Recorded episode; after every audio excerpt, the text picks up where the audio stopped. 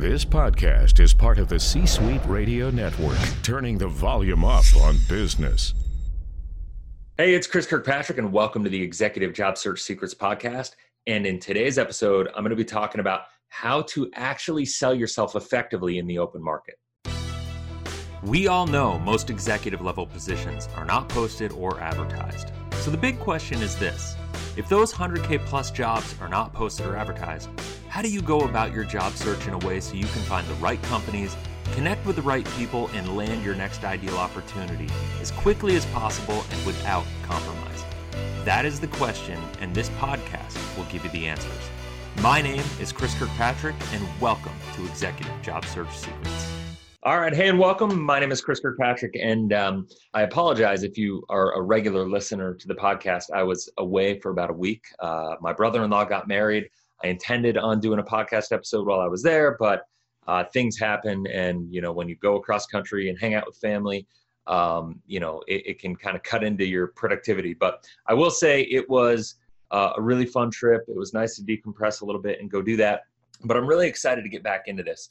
If you're not familiar, if you're not aware, I'm not sure uh, if you've heard me talk about this or not, but I have a big background in internet marketing, in personal branding, uh, one of the one of the things that I do is I help people build uh, their brand for companies, for individuals. It's one of the reasons I love doing this career stuff so much is because your personal branding and your ability to sell yourself as a product in the marketplace is ultimately what's going to have a, a huge impact on your ability to uh, land that job, to be able to connect with people, make yourself relevant, make yourself memorable, and ultimately land that job as quickly as possible. Now, uh, there are some principles when it comes to uh, selling anything, right? That that you need to make sure you implement.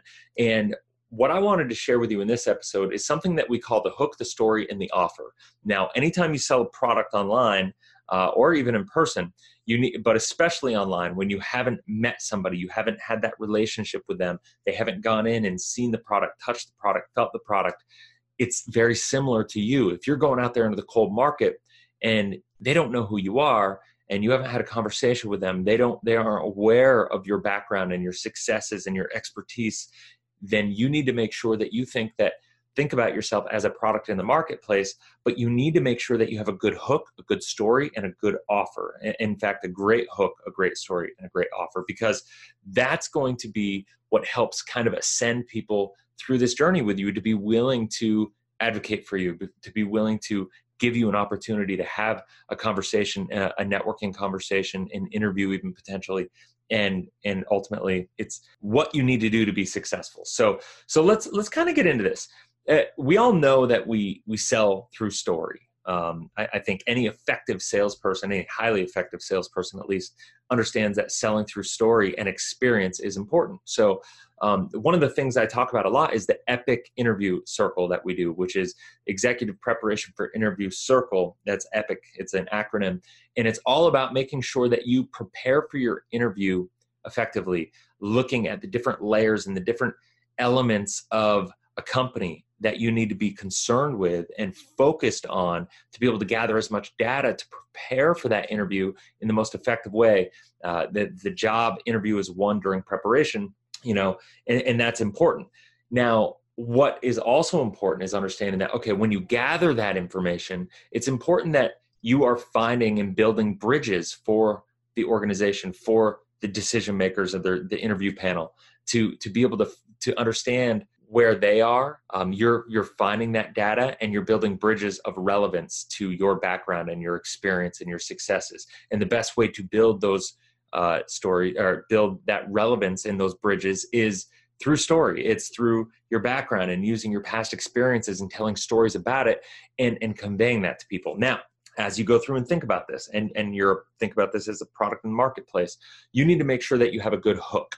You need to make sure and sometimes this is a good hook at the beginning of a story and sometimes this is a good hook uh, at the beginning of a networking conversation. Sometimes it's a good hook uh, when you're reaching out to somebody on linkedin. Sometimes a good hook is simply making sure that you're creating amazing content that a recruiter might look for and it's going to stop them in their tracks and they're going to look for you uh, they're going to discover you they're going to see something that seems relevant for a position that they're representing and they're going to proactively reach out to you good hooks happen in all sorts of different ways. And the reality is, you need to make sure that when you're a job seeker, you're, you're a fisherman. You want to make sure you have as many hooks out in the water as possible. You know, you need to be creating content for LinkedIn. You need to make, make sure you're reaching out to your warm network. You need to make sure you're reaching out to your cold network. And you need to make sure you're putting hooks out there and you're having conversations with people. And those and those hooks at the beginning of the conversations are, are one liners a lot of times. They're phrases, they're simple things, but you need to make sure that they're compelling and that they grab people's attention. Because especially if people don't know you, then you know it, it's easy. They're they have the attention span of a gnat. Ultimately literally it's six to seven seconds what you have of somebody's attention before they know you and they have some sort of emotional investment into you. And so that that you need to make sure that your hook is compelling. And you also one of the things i think that really holds people back in their job searches is they they feel like they're doing what they need to do. In fact they're not. Um, I always tell people that if you're out there looking for a job and you're in between work, your only job is to find a job. So it needs to be your full time job, right? You need to handle this like a business. And like most businesses, you need to have multiple hooks in the water. You can't be relying on one client to to fulfill uh, all your financial obligations, right? There's nothing more vulnerable than a business that gets 80% of its revenue from one client, right? That that's an extremely dangerous position to be in. You want to make sure that when you're going through a job search, your job mm-hmm. search, you're not resting all of your success on maybe one or two conversations with people that you think are hot leads. Too often, I see people that are really working hot leads, people and opportunities that they think are great opportunities that they feel like they're a 99% chance to get the the land the job with. But then what happens? Something something inevitably comes up from time to time and eh, of course sometimes it works out but in the case that it doesn't work out you you want to make sure that you don't stop i should say throwing hooks or lines into the water to be able to attract more people. Now this is something you're never going to want to stop doing. It's not necessarily all about just job seeking. It's about building your network. It's about uh, cult- cultivating your brand and building your brand and, and, and really just exposing your brand to more people uh, and getting that brand awareness and building yourself up as a product in the marketplace. Nothing is going to do that more effectively than getting all sorts of marketing hooks out there for you. So I hope that makes sense. Now, the, the purpose of the hook is to bring them in and share a story, right? Um, is to get them in. And sometimes the story is just them looking over your profile. And that's why your LinkedIn profile needs to make sure that it's telling the story of who you are in a clear, concise manner, right? But the, but in the context of what I want to really talk about deeply in this podcast is talking about the interview is talking about when you're going into an interview or a networking conversation and when you're utilizing story you want to make sure that you have a couple things that you keep in mind. You want to keep it simple um, and you want to keep it relevant. And the reason you want to keep it simple and relevant is because the the ambiguous uh, information we all like to add in i know i especially do naturally from time to time want to add in more ancillary information that i think is relevant to the story but it's not necessarily relevant. We want to use what we call executive speak which is you want to be really focused you really want to be really pointed and you want to be uh, lasered in on the information that's relevant to whatever the conversation whatever the business is whatever the industry is whatever the the topic of conversation and and in this um, context, that topic for conversation is you interviewing uh, to potentially be a solutions provider for this company and lead them in a specific direction, right? So, the other thing you want to make sure that you do in the story is you want to make sure you're speaking in their lingo. Too often, people lose sight of the fact that you know your story has to be told with a purpose and the purpose is to make a connection and uh, to convey a point and when you speak in their lingo, you want one of the things that you're going to do there is a you're going to keep their attention because they're going to be focused in. There, you're going to feel more like a peer, but it's also going to make them feel and believe that you belong, right? That that you understand their industry. Because if you're speaking their lingo and you've done their research, your research, and you've kind of gone through the epic circle effectively, you're going to get a good sense for what that's about. All the the all the lingo that they use, whether it's key phrases, uh, industry terms, uh, company terms that you may pick up off their website or off their social media pages. When you when you do this, you're going to be relevant to them, which is extremely important. Now, the one thing I want to make sure that I, I kind of put a little asterisk on this, though, is that you need to make sure that whatever you do, you know, uh, or that you come across as authentic and believable.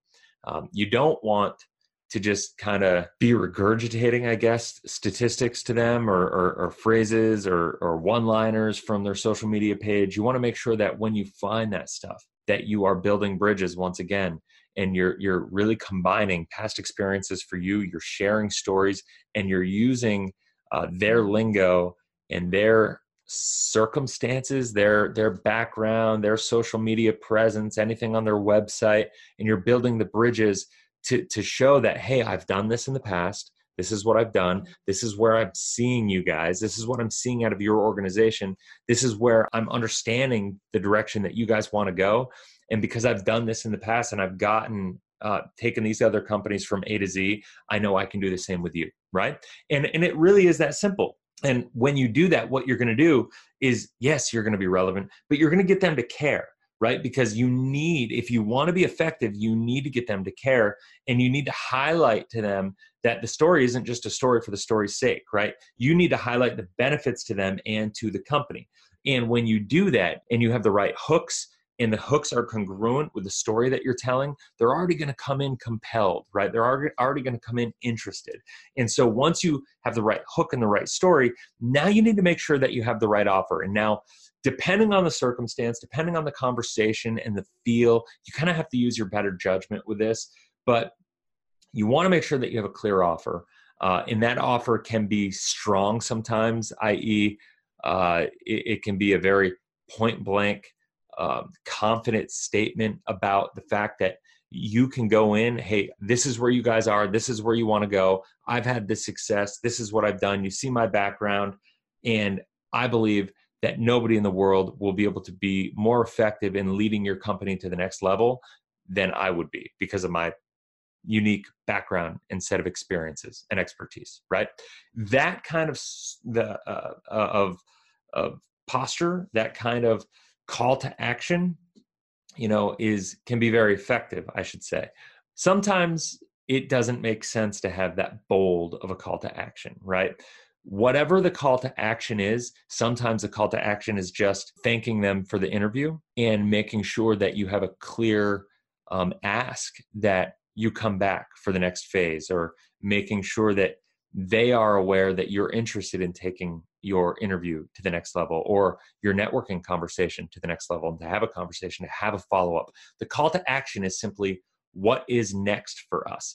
And it's a lot the big mistake that a lot of job seekers make is they assume that the hiring company is going to be the one that drives that process when in fact um, you as the job seeker should be driving that call to action that that follow-up process um, you're not going to be able to always control when it happens, but you should always be driving uh, the fact that it is happening in the first place.